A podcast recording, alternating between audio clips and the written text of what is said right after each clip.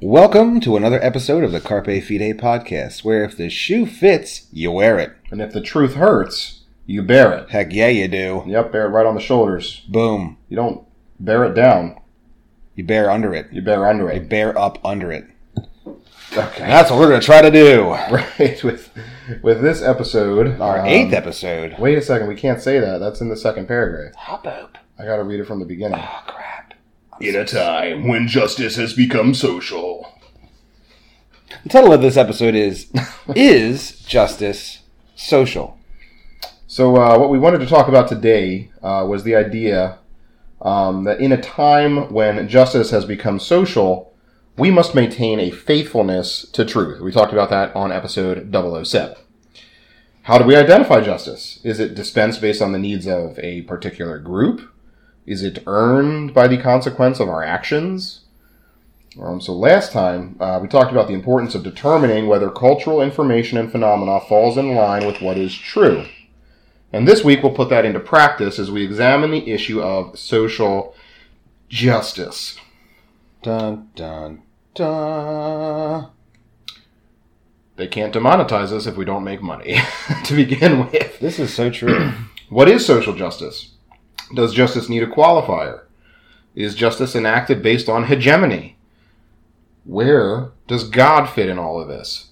And that's exactly what we'll be tackling on this episode of the Carpe Fide podcast, episode 008. That was great. Is justice social? Is justice social? Alrighty, take it away. Take it away. Wait, you? Me? You. Um, That was called an abrupt segue. wow, it was abrupt.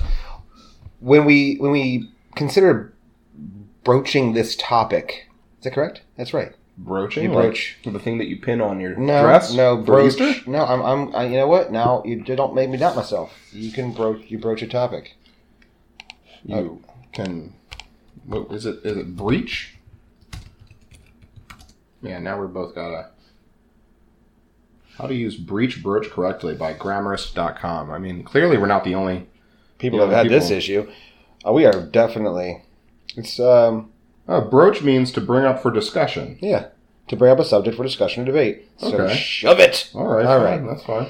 when we consider how to broach this topic, yeah, I said it right. Um, we really wanted to come at this from uh, our particular bend. Now, our particular bend is always going to flow from our Christian worldview. Um, and when we look at this particular topic, this is um, perhaps in our current moment in society. Not, it's not just a societal moment, right? It's a Your defining moment. okay. All right, no, we are not singing. What is that? Is that Phillips Craig and Dean? No one's going to listen to this. Okay. Oh, jeez. It's not just a societal uh, issue. It's not just a, a, a giant issue in society. It's also a, a issue for the church, and it's issue in the church. Um, and so we have to. Additionally, Uh, uh, N plus, the church needs to lead out Hmm. on this. right? And you may as continue. and as we think about the the morphing of of Marxism from being a uh, a more economic structure to the idea of a cultural Marxism, Marxism, and we and we think about um, Gramsci and how he was trying to um, infiltrate the what he what he called the robes of society with a cultural Marxism. For certain, one of those robes was the church. The idea of the, the robes of culture being the places where people of austere would wear robes to signify their authority in in society. So you can think of uh, the institutions that are education, uh, the institutions that are um, justice or judges. You can think of institutions like the church, where, where you would uh, oftentimes in, in common dress, the uh, pastor or priest or elder or bishop would be wearing a robe. Yeah. And so Not in our church. No, not at our church. Most most certainly not. Um, you're gonna be struggling to get me to put a tie on. All right, now let's just simmer down, okay? Gee, willikers. Um, when we think about that that structure, that idea of of these the weight that is that he sees as he's trying to um, affect a better change, That is, why is the economic view of Marxism not achieving the outcome that it was desired? Is there another way to go about instilling Marxist philosophy uh, that will actually bring about the ends of, of, of Marx's, Marxism's aim? Um, he saw to adapt it culturally and to put it into these positions, which would literally have Marxism then infiltrate all of society through the robes of society. And one of those robes being the church. And so this is not just a societal issue. This is a very much a church issue. And the idea of social justice is not just occurring out in society, but it is coming into the church. And so for those of you that are not in the church, what, what you're going to hear tonight is still a simple paradigm. And it's still a simple understanding stemming from the concept where we worked on last last time in our 007 episode on on trying to grapple with truth. You're going to get that same feel as we must now grapple not with uh, with the effectual truth being applied to justice. Um, and so when we say social justice we're automatically qualifying justice in this context as a particular kind of justice that being social justice. Now, we were trying to work with some definitions uh, of social justice, and um, and when you play with the internet, you can find amazing things out. But we, all right, and then not not amazing things. Fact, but but, but there were many definitions that we came across in trying to really understand social justice. But oddly enough, I thought and that's not oddly enough. I don't want to say I'm not trying to demean it, but uh, Wikipedia has a really good, um, like big and and relatively intellectual uh, definition of social justice. Not one that is so concise as to be obscure, um, and perhaps not so long as to be um, just overburdened, right? Uh, li- literary, literarily, literarily burdened. Um, literarily. Oh, whatever but uh, but it was an effective definition. So Jesse, why don't you, you fill us in on what what we have discovered? Yeah, the uh, the the footnote for this, the attribution for this, is actually Karl Marx himself. So uh, just, just straight from the. I'm just kidding. It's not. I was like, you're, you're looking at it like, like as if you could actually that do at all. Like, wait, can I know he was a Satanist, but can he do that? He can't oh, do that. Oh gosh. Um, anyway, so um, make all the Marxists angry. That's okay. I was trying to work in the word impotent because I feel like an angry Marxist is all they have is their anger. That's all they have because everything else was taken away from them. Well, let me ask you: Have we gotten? Are they gone? No. No, and can I tell you this? Their anger is a strong motivator. Yes, but especially in a culture driven by feelings. That's a different episode of the podcast. Probably we should we should probably table that. The Just Feeling podcast. Oh, the Just Feeling podcast. oh, Daryl, Rachel, we love you. Oh man. Alrighty. Um, so social justice is a concept of fair and just relations between the individual and society, as measured by the distribution of wealth, opportunities for personal activity, and social privileges. So again, social justice is a concept of fair and just relations between the individual and society, as measured by the distribution of wealth, opportunities for personal activity. Is that like going to parks? Like what the heck is that? And social privileges. Right. Could you have, do you still have some of the shorter definitions that we found up? Uh, no. Let me take that as a no. No, but I have I have browser history, so there's there's that. Mm. Mm. Mm. Because I just wanted to give a flavor for some of the shorter definitions that I feel actually are so short they say nothing. Nothing that that would be an effective definition for a word, in my opinion. Yeah, yeah, yeah. I just thought it'd be good for us to understand that the word itself and trying to come at this concept, even in, even in a concrete way, is very difficult. Yeah. So. Well, it's kind of like trying to eat sand with a fork. Mm. First off, you know, you probably should just leave it alone. And second off, it's really hard to do. not, this is not tasty. It's very gritty. All right. Um, so, uh, dictionary.com cites it as the distribution of advantages and disadvantages within society. Um, Merriam Webster attempts uh, their, their effort here as a social philosophy, advocating the removal of inequalities among people. So, all, all kind of centering around you know the idea that there are inequities between the individual and what an ideal society would be and social justice would seek to remove um, those barriers so that all could achieve the same things. That all that all people could achieve wealth and opportunity and social privileges in the same way. And here's the problem: when we're coming at this term to to address it, when you when you see when you even hear things like this, and and this is me coming at it from a Christian worldview, um, particularly, but you don't necessarily inherently need the Christian worldview to come at it from this way. And I would say again, presuppositionally, that is because you are created in the image of God. This this sentence makes sense to you anyway. You think this way because it's the right way. Oh, right, that's correct. So uh, when you hear a statement like um, a, a concept of fair and just relations between the individual and society, right? Now, once again, before we even get too far, when you're looking at between the individual and society, you're looking at it between the individual and the group.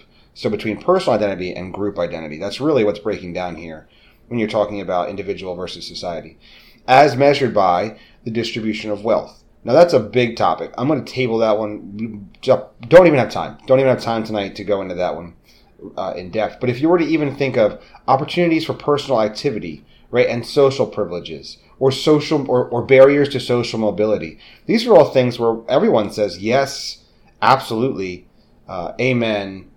Um, we don't want people to have barriers to social mobility. We don't want people to have barriers uh, to, to, to personal activity. We don't want people to have barriers um, to to certain social privileges for, for certain. Again, depending on what social privileges you're looking at here.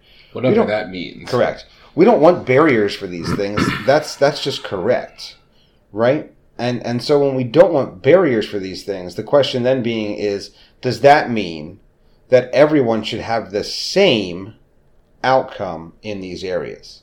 Now, social justice is actually saying that there is a way to have a measured equality in the outcomes of these things. And that's a that's a difficult that's a difficult concept to swallow. Um, it just is. Right? I I've never once anticipated having the same outcome in my life. Right? when I when I watch Michael Jordan play basketball that he has had the outcome to his life. I never once thought that. That wasn't a concept that raged deeply in my mind. Um, and and I think for obvious reasons, right? I know, I know, I do not possess in any way the ability and skill and and even the development of the ability and skill that he has to do the thing he did, namely playing basketball at the highest level ever. Yet Michael Jordan's the goat. Come at me, all right? Come at me.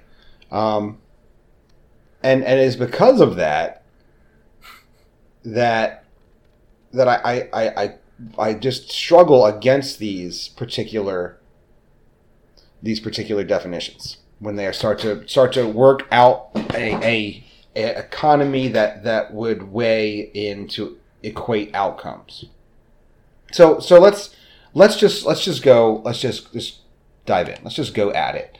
Um, so particularly as these creep into the church, right? Still with me? I'm with you. All right. Particularly as these creep into the church, we find ourselves gravitating in our justice to ways that I believe are inaccurate holistically. Um, and we start to pull on maybe perhaps particular scriptures. And I'll use some that I have actually seen used recently. And these scriptures will often just be used without ever acknowledging uh, context or the greater the greater narrative in scripture itself. So you'll just see scriptures or ideas floated out, right?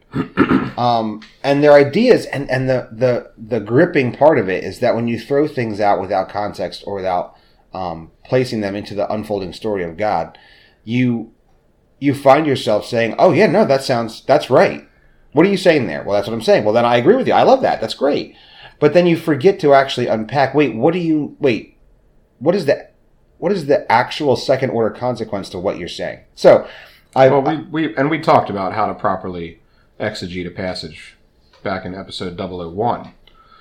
001! 001. The greatest episode ever. I mean, it, it was the OG. It's it was the OG. Um, Right, and namely, when you're going to exegete a passage of scripture, um, you have to know what it says, right? You have to know the the context, historical context that was going on, or rather, what it was saying exactly to the people it was written to. Um, and you also then, and this is always important, right? So, you, what is the what is it actually saying? What was the historical context? What was the what was the word? What does the words that were being said mean to the people that were in that historical context? And finally, um, how does God work that, weave that into my time, my my current situation? And I just want to say this real quick because this is a super important point when it comes to these things. If you come to the fourth point, that is, then what then what does how does this scripture weave into my heart and life now? And if you come to that and you find a, a, magical meaning to the scripture that in any way contradicts with the first three, right? What does this literally say? What was the history going on? What was the culture going on? And what was it saying to the people in those culture? If your magical meaning that you have determined, it it defies any of the first three, throw it out. Just throw it out. Mm. Because that's not correct exegesis. Right. That's right. that's the gospel of you, not the not, not, not the gospel not, of God. Not, right. Amen to that. So here's here's a passage, um, and I just these are these these are things that I saw just posted void of context, just the scripture. Deuteronomy twenty seven nineteen says this: "Cursed be anyone who perverts the justice due to the sojourner, the fatherless, and the widow, and all the people shall say, Amen." Amen. Amen. I I love that. That's great. That's absolutely true. Now it's void of context whatsoever and it doesn't stick this inside of the greater structure of the second law, Deuteronomy, right, flowing from the the, the first law, Leviticus, right, directly flowing from the first the, the mouth of God Himself, right. It doesn't it doesn't give you the context there, but hey, here's a verse that we like. Cursed be anyone who perverts uh, the justice, all right, due to the sojourner, the fatherless, and the widow, and all the people shall say, Amen. I mean, already within that verse, you see the the the kind of tension that the social justice movements want to want you to feel. The idea of there is inequity, um, there is injustice to certain groups, um, and and God calls the perversion of that justice to, to be cursed. Cursed be anyone who perverts the justice. So uh, someone who is someone who is following the the cultural lead um, in these social justice issues uh, wants you to read that verse and wants you to feel the tension there. Um, I mean, you're talking about um, immigration. Uh, you're talking about um, orphans, orphans yeah. and widows. I mean, th- these are these are cultural. Um, these are definitely current cultural topics that people you know want want to address and put stress on.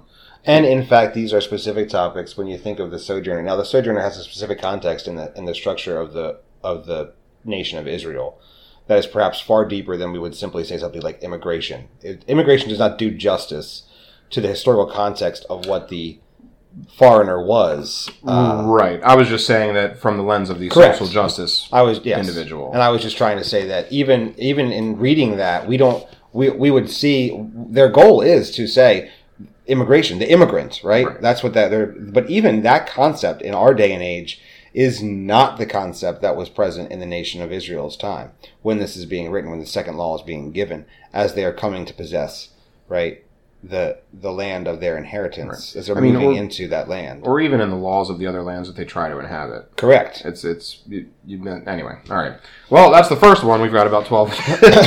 we get through. So, so Sorry. Here's, and here's another one. Another that one that I, I, saw posted, and and again, you're going to hear, you're going to see justice, and you're going to see, and we didn't talk about this word much, but it was mentioned in, in our opening kind of paragraph there, the word hegemony and the the for the person that that is a, a proponent of social justice, the the word hegemony is very important. Um, you will see uh, hegemony particularly connected to thoughts that come from critical theory, which by the way is a real thing. It's not a made up thing that just happened. I just I don't know why that some people think that is. Uh, it's not. It's not like Antifa. It's not just an idea. Oh no, it's a, it's a real thing. oh yes, Antifa. The first idea was uniforms, riot gear, pre-printed signs, and a flag. Oh my gosh! All right, but but the word hegemony is specifically referring to uh, power structures. So the the the hegemony um, inside of a social inside of social justice would be those who those who are the oppressors, those that own the power structures, that make the power structures. Um, and the goal of all aspects of social justice is to throw off the the hegemonic power, the oppressor power, uh, in favor of the oppressed. Now this is this is great because this is specific scripture scriptural words that, that are being used here. So Jeremiah twenty two three, yet another passage I saw thrown out, void of context. I mean, I don't when I say void of context, I mean these are passages that I saw posted, not even with like a little commentary of why the person was even posting the comments. These are just verses Just I saw. a, just a out. thus says the Lord. just a here you go. oh wait, this one actually says thus says Yes, it sure does. Jeremiah 22 3. Thus says the Lord, do justice and righteousness. Amen. And deliver from the hand of the oppressor him who has been robbed. And do no wrong or violence to the resident alien. Now, I particularly like this translation to use the word resident alien. that is a good understanding when you see uh, the concept of sojourner um, or or it, it, it's it's different than what you would think of immigration. Resident aliens very key piece to the um, nation of Israel and how they treated those that were coming in from foreign lands to their nation, which was different than how they treated those uh, how other nations treated those coming in as aliens to their nation. All right, so do no wrong or violence to the resident alien. Amen. The fatherless and the widow, absolutely no wrong or violence, nor shed innocent blood in this place. Now, even the context of this passage, Jesse, you'll find interesting. Jeremiah is opening up this passage in 22, and he is speaking this to the king. Now, right there, I just want to say, social justice is going to have to have a problem, right? because there's a there's a power imbalance. There's a king, right? He's speaking to a power imbalance. That's correct. I, Jeremiah the prophet is coming and speaking these words to the king, and it's not, King, give up your kingdom, King, share your crown, right? Hmm. It's King, the Lord has called you to do justice and righteousness. Now, to be sure, he gives some specifics here, right? You should deliver deliver from the hand of the oppressor him who has been robbed. So, if someone's being robbed, you should stop that. Take take take the hand of the oppressor off the person who's being robbed, right? You should do no wrong or violence to resident aliens. That are that is those people that had come from foreign nations into the nation of Israel would then actually they didn't have a land of their own. The structure in the kingdom was totally different, right? When you consider that a family had the land and that they could buy and sell the land and that there were periods of time literally set up in God's kingdom, right? Where where a year of jubilee may occur and that land would resort resort back even had that had been sold, which would resort back to the hands of the people who previously owned it, whose land it actually was. So even then, the selling of the land was more of a rental, not a sale of ownership, as we would think. Um, so it's totally different concept here, but but those resident aliens had no land. They had no home to come into Israel because they were not of the nation of Israel. They would become resident aliens by taking up dwelling with a family in the land. They would literally become attached to a particular man, person's family and name, which is very interesting, right? And do or violence to the fatherless and to the widow. These would be the lowest of society. They wouldn't have the means or ways to actually move in, in certain directions apart from people acting righteously according to God's command, right? Right. Nor shed innocent blood in this place. So these are just verses that you see, and when posted with no context, we're starting to wonder. All right, yeah, no, we're supposed to we're supposed to take care of take care of the poor. In fact, it is an injustice to not take care of the poor. Sure, right? We should we should love the immigrant. Yeah, okay, amen, right? Amen. So Jesse, what's our what's our last one there? Another verse that Oh, I get to read. Uh, Isaiah 117. Learn to do right. Seek justice. Defend the oppressed. Take up the cause of the fatherless. Plead the case of the widow. Amen. Again, we're seeing the, the there it is. Defend the oppressed. Isn't that that's the exact idea of hegemonic power inside of social justice? Right. is it not, or is it? And that's the question, right? Are these verses calling us in the scripture from God's own mouth to social justice the way our culture is speaking it? Or are they calling us to something else? And that's the question we must ask. Dun dun dun. We have to ask, but is it true? Is it true?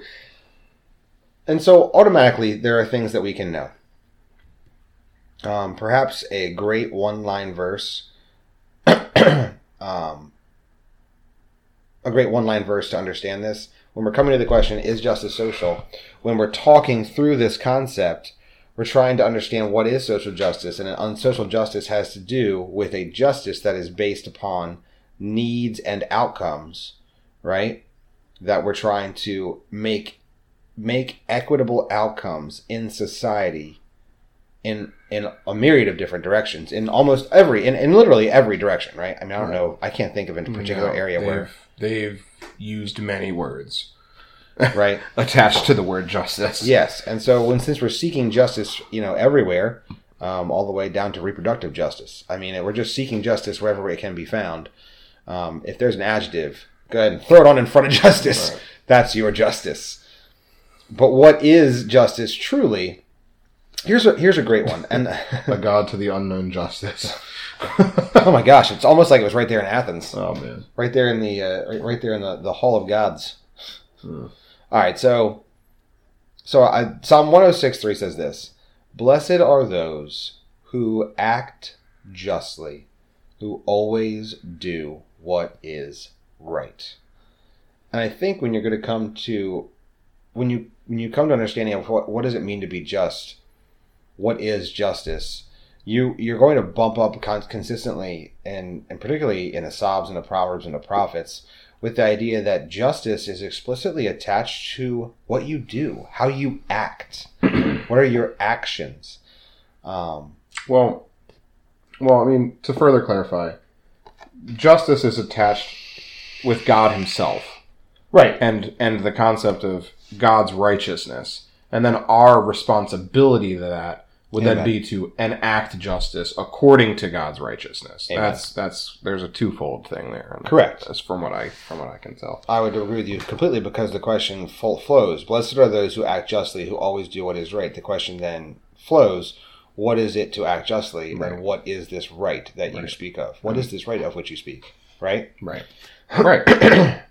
Um, I think you can you can play that. Correct. Proverbs eight twenty five tells us that evildoers do not understand what is right, but those who seek the Lord understand it fully. And this makes sense. Evildoers. Now that's people that have an action, right? Evil action. Evildoers. They do evil, and they don't understand what is right. But those who seek the Lord understand it fully. Here we have a clear understanding of what you just said, right? Right. That righteousness flows from the Lord, and to be near to the Lord is to understand righteousness. Correct. It's like, Absolutely. uh, you're near the source. Mm-hmm. Proverbs 24, 24 to 25 says, 24, 24 to 25. Whoever says to the guilty, You are innocent, will be cursed by peoples and denounced by nations. But it will go well with those who convict the guilty, and rich blessing will come on them. Watch out, Carole Baskin. Oh, no. Verse is for you. Carole Baskin. You We all know she did.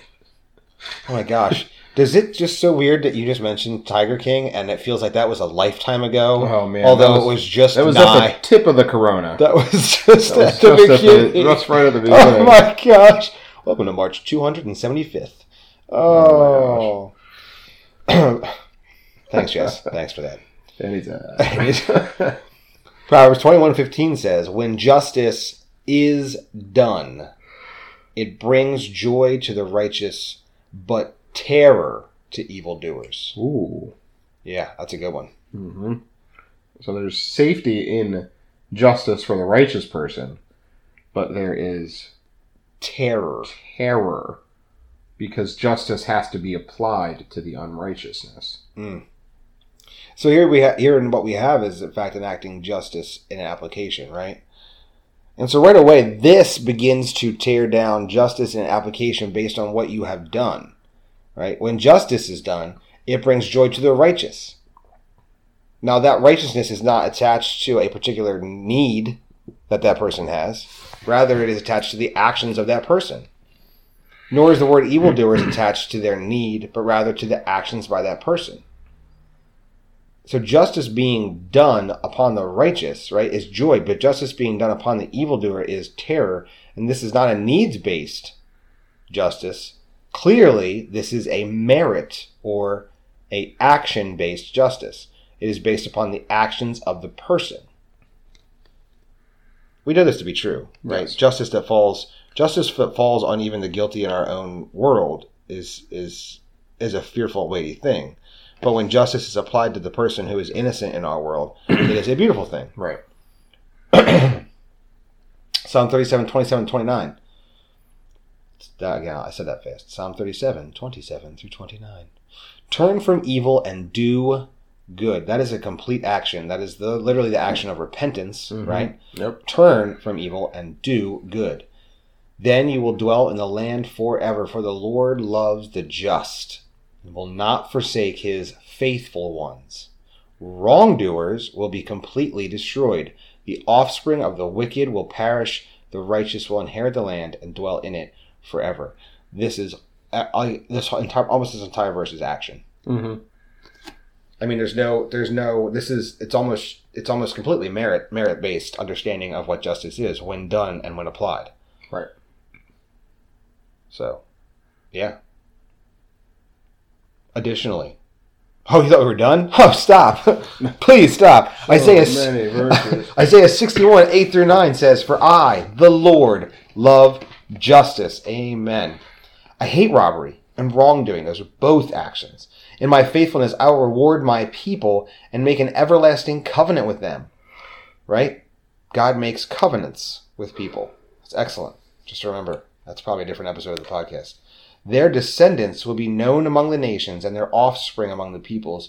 All who see them will acknowledge that they are a people the Lord has blessed.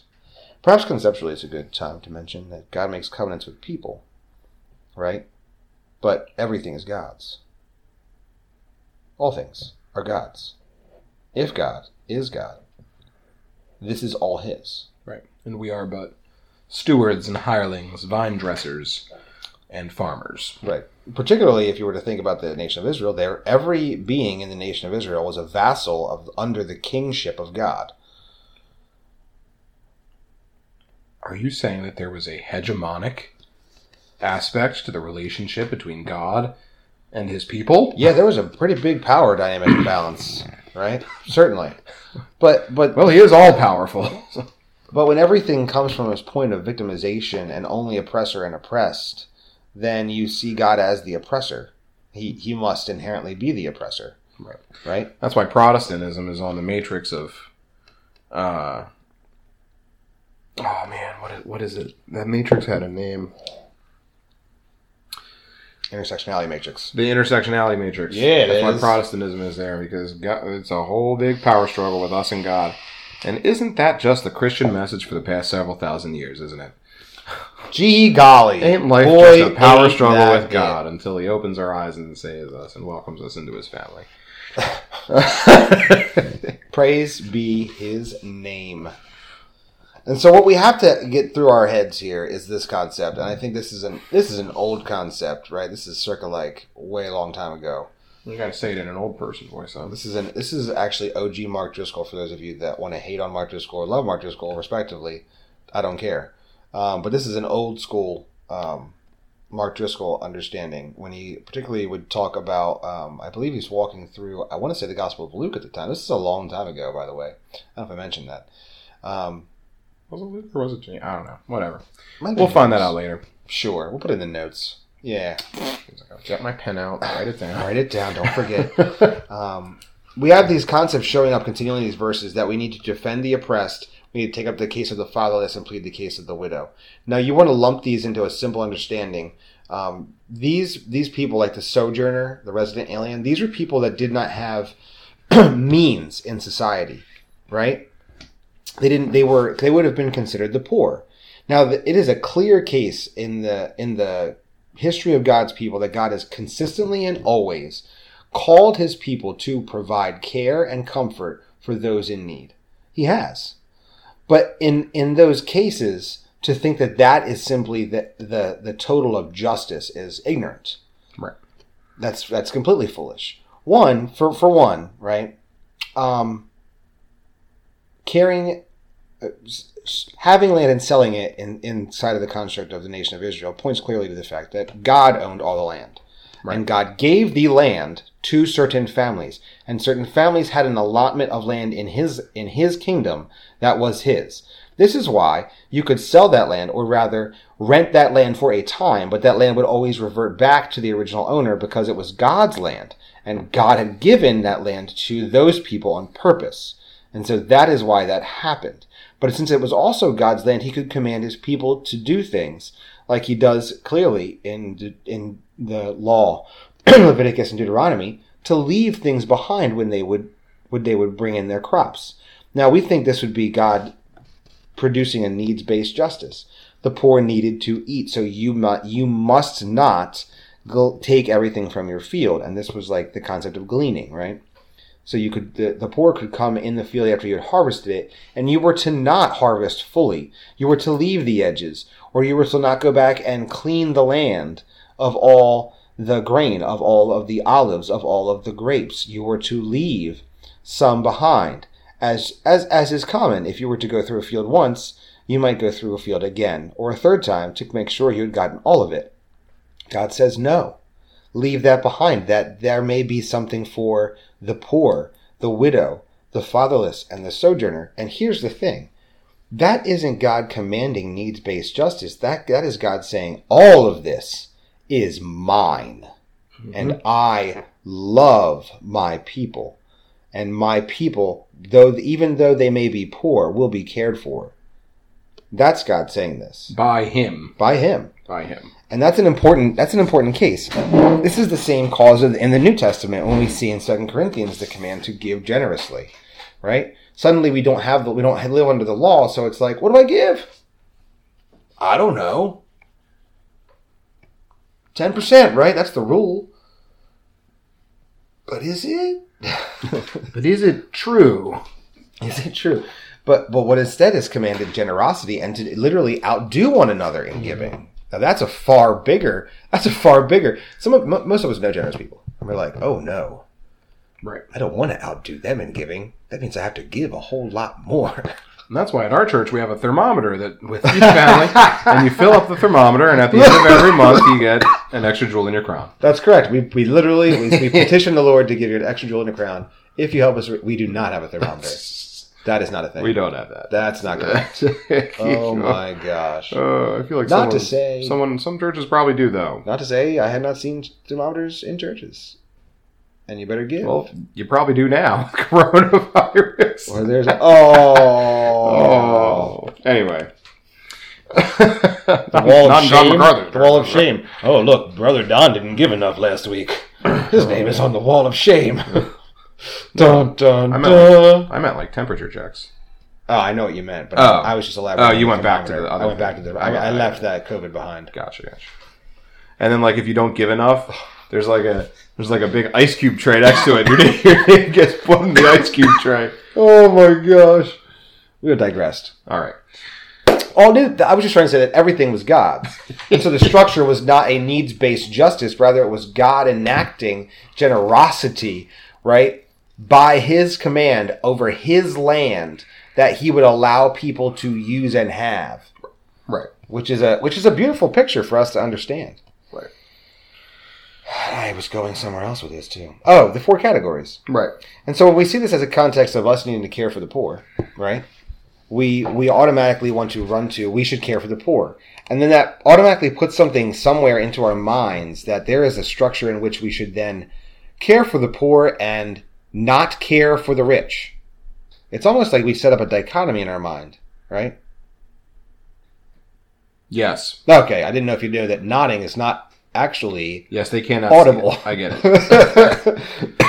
Thanks for nodding along though. Understood. And so there's actually four categories in the scripture when it comes to understanding um, an economic or class based uh, structure of, of poor and rich. There would be a right. There are the righteous poor and there are the unrighteous poor. There are the righteous rich, and there are the unrighteous rich. Right? Now, if you notice, there's only one qualifier to each of those categories, and it is either righteous or unrighteous. Amen. And how do we know what is righteous? By looking to God. And so God God actually would set forth these types of categories. Um, and and it's it's helpful to understand them as we look at the scriptures um, and try to understand what's going on.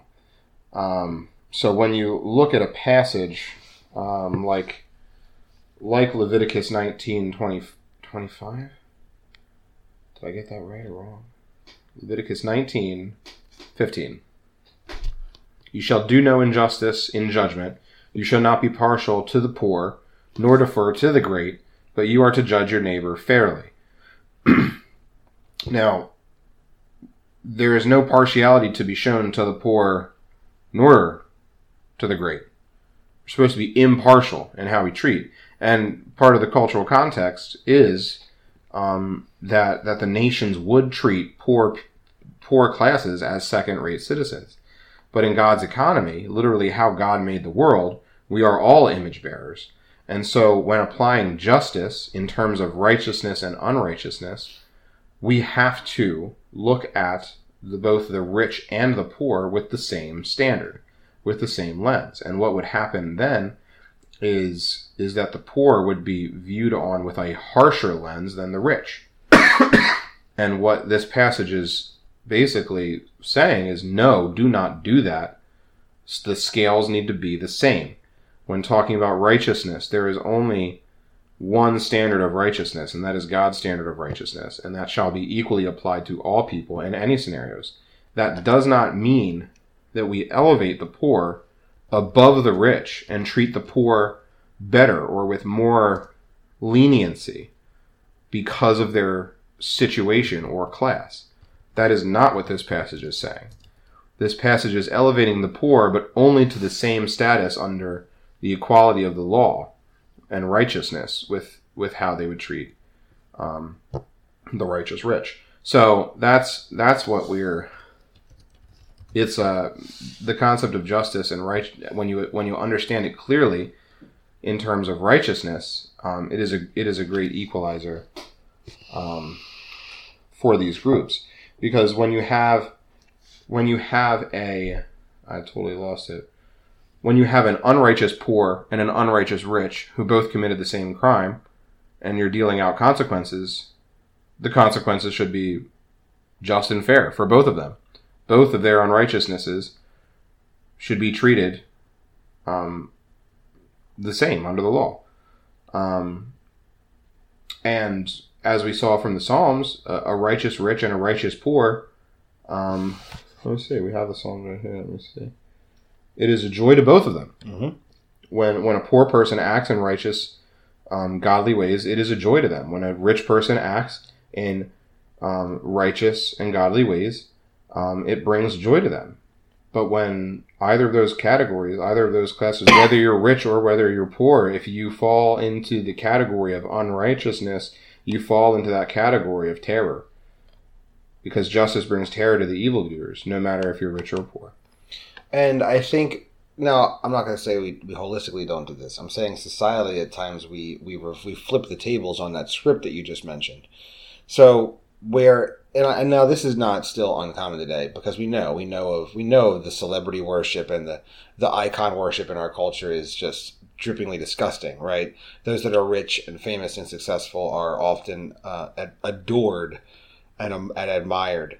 But but more so in our culture today is the flipping the script. There's the hatred of those that have that are the haves, right, as opposed to the have-nots. And that structure has flipped, particularly because of something like social justice and the the the hegemony um, issues that are created inside of things like cultural Marxism or, or critical theory. And so those things say that those that are oppressed, they're the have-nots. They don't have things. They're the poor, right? They're the outcasts. And and they don't have. And so those oppressed that we need to overthrow all oppressors so that the oppressed can and now this is where it gets a little crazy because it doesn't actually work this way. Because in theory if you throw out the oppressors for the oppressed then the oppressed would actually be able to begin to take hegemonic power that would then make them the oppressor Has But- this ever happened then the before in history?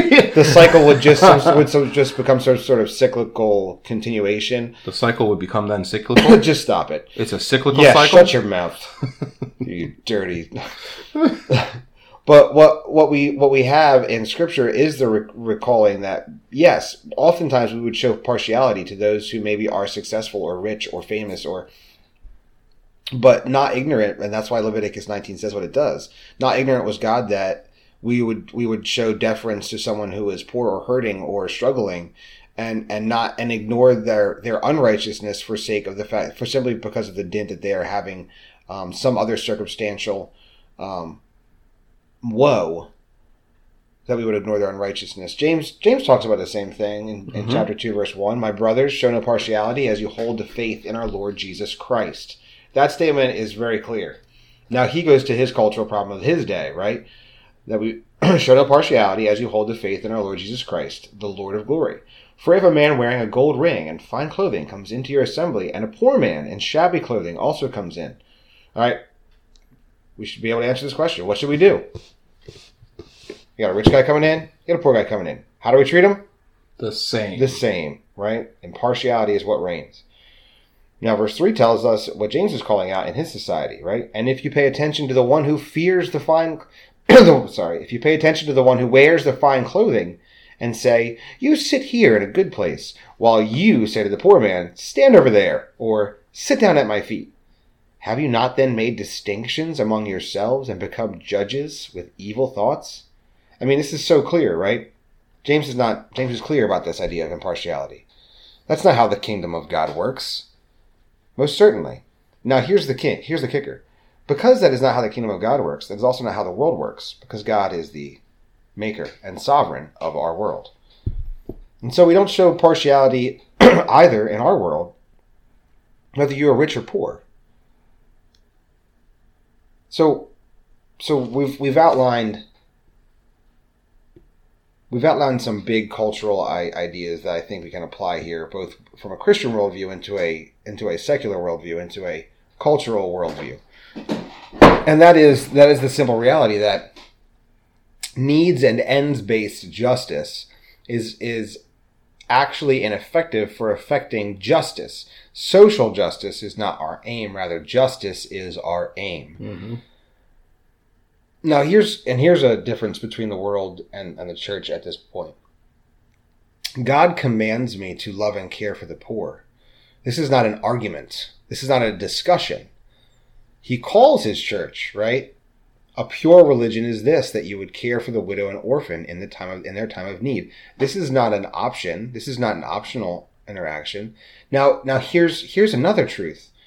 to to enact justice as say um, Deuteronomy 22 or Jeremiah 22 3 might say, right, to do justice and righteousness, right, and deliver from the hand of the oppressor the one who's been robbed, and do no wrong or violence to the resident alien, the fatherless, and the widow, or shed innocent blood. These are all correct things. Like we're reading that verbatim, and these are all correct.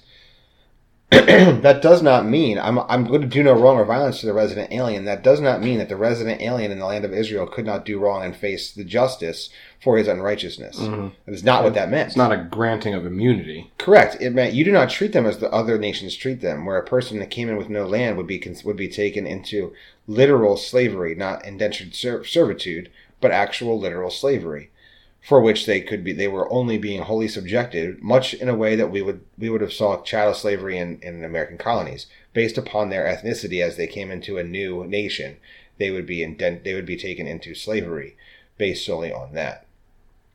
Without hope, without hope of ever becoming anything other and, and without being ever treated higher than. Um, and that was not how God was going to treat resident aliens that would come into his place, Mm-hmm. who would link up with the family, who would talk to the leader and the patriarch of that family, how to, to, to join that family, to be numbered in that family, right? We see this all the time when the patriarchs are mentioned. It's their, it's them it's it's their children, their their wife, their their servants. Now, what number is in the servants? So many people number in those servants, and guess what? They were all working in and being cared for by the home of the person who, in whom they lived. Such a different picture than what we try to always paint it necessarily. Yeah. well, that's why it's important to actually care about truth and know what we're talking about. Amen. In short. Yeah. yeah, absolutely. So we don't want to we don't want to we don't want to build our idea of justice based upon a a societal definition of justice. We want to base our justice based based upon what is what is God say justice is, and therefore what is righteous and unrighteous.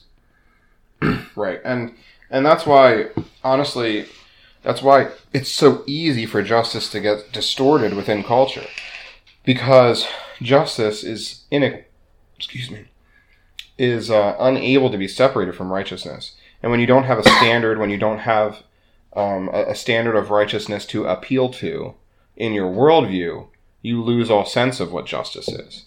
And so you get all of these qualifiers to justice because at that point you're just making stuff up based on whatever you think you should do that day.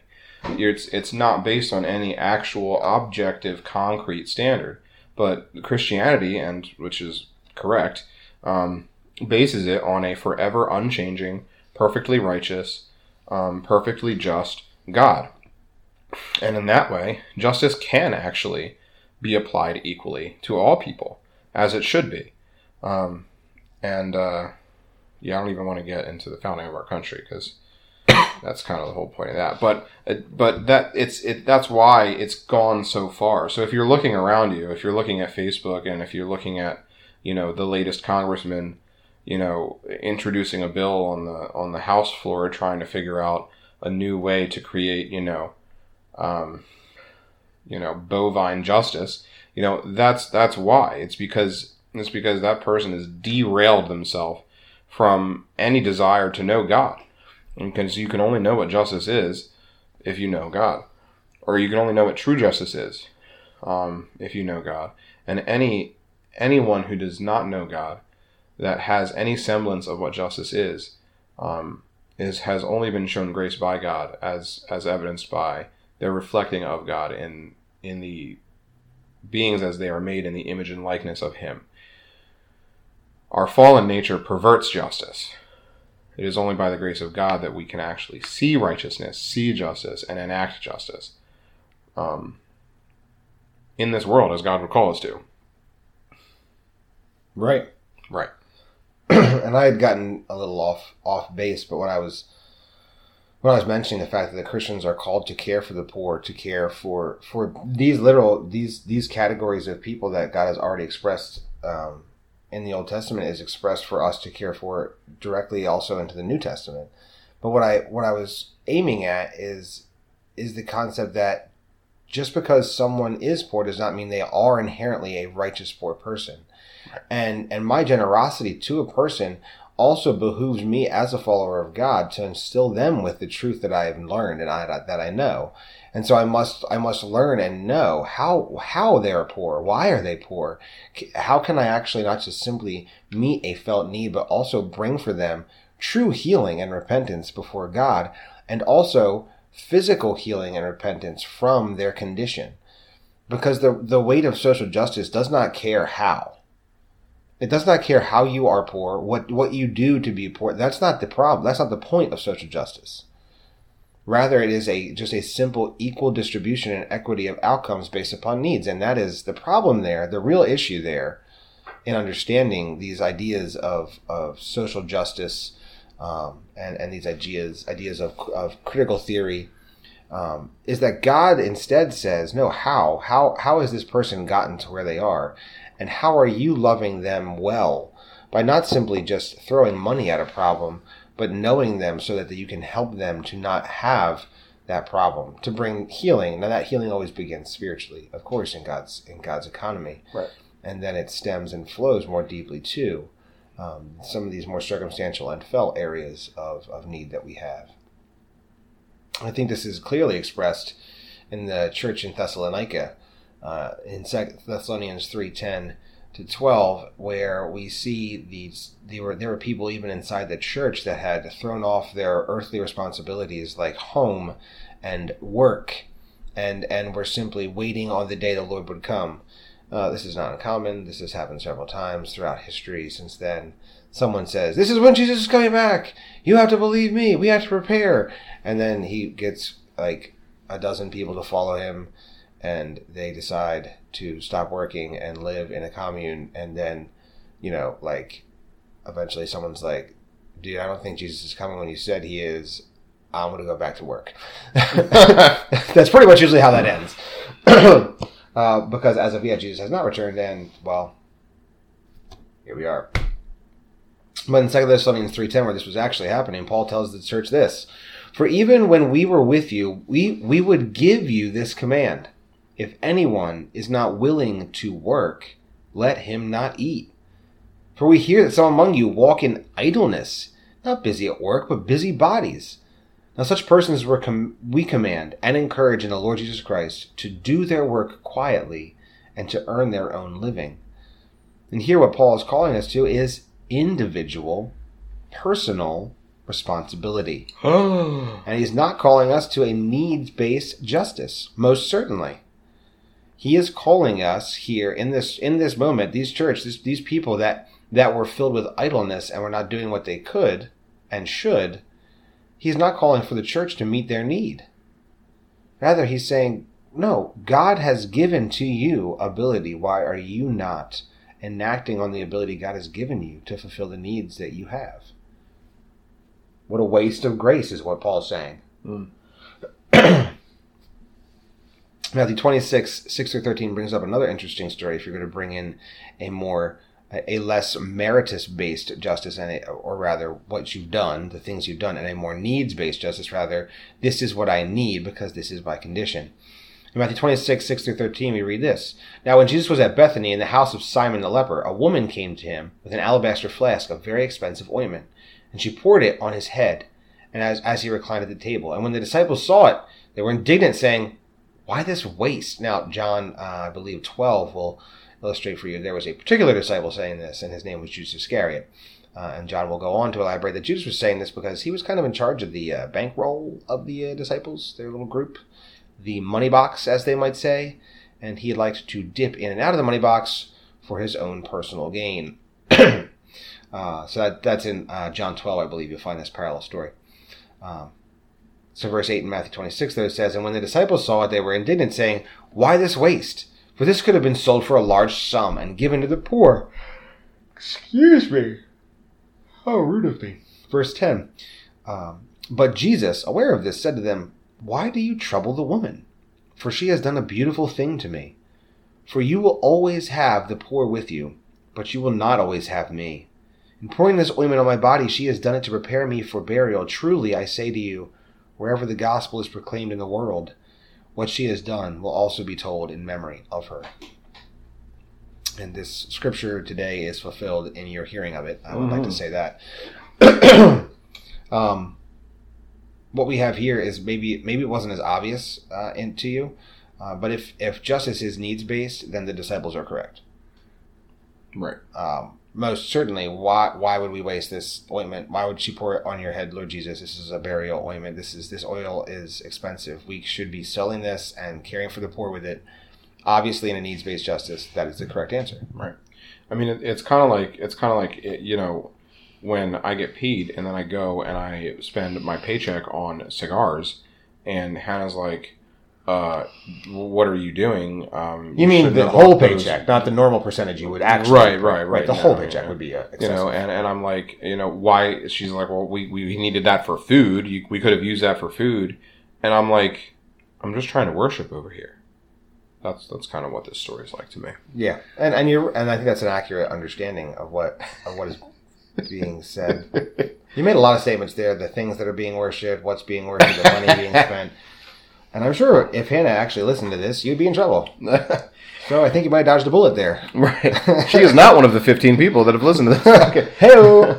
Um, and I'm sure the argument here is, well, no, uh, this woman was worshiping God. It's totally different. And I would say, nay, nay to you. For for when a Christian is generous, it is his worshipful act before his creator God, Yep. his savior sustainer God. And so absolutely be. Right. And so absolutely it would be generous to sell that and give it to the poor. And you could make that a worship act, an act of worship to God, but what God here says is there are certain things you must do differently. And it is not simply a needs based. Most certainly, this money could have been used towards the poor, but look, this is me that she is worshiping with this money. There are certain things that go differently.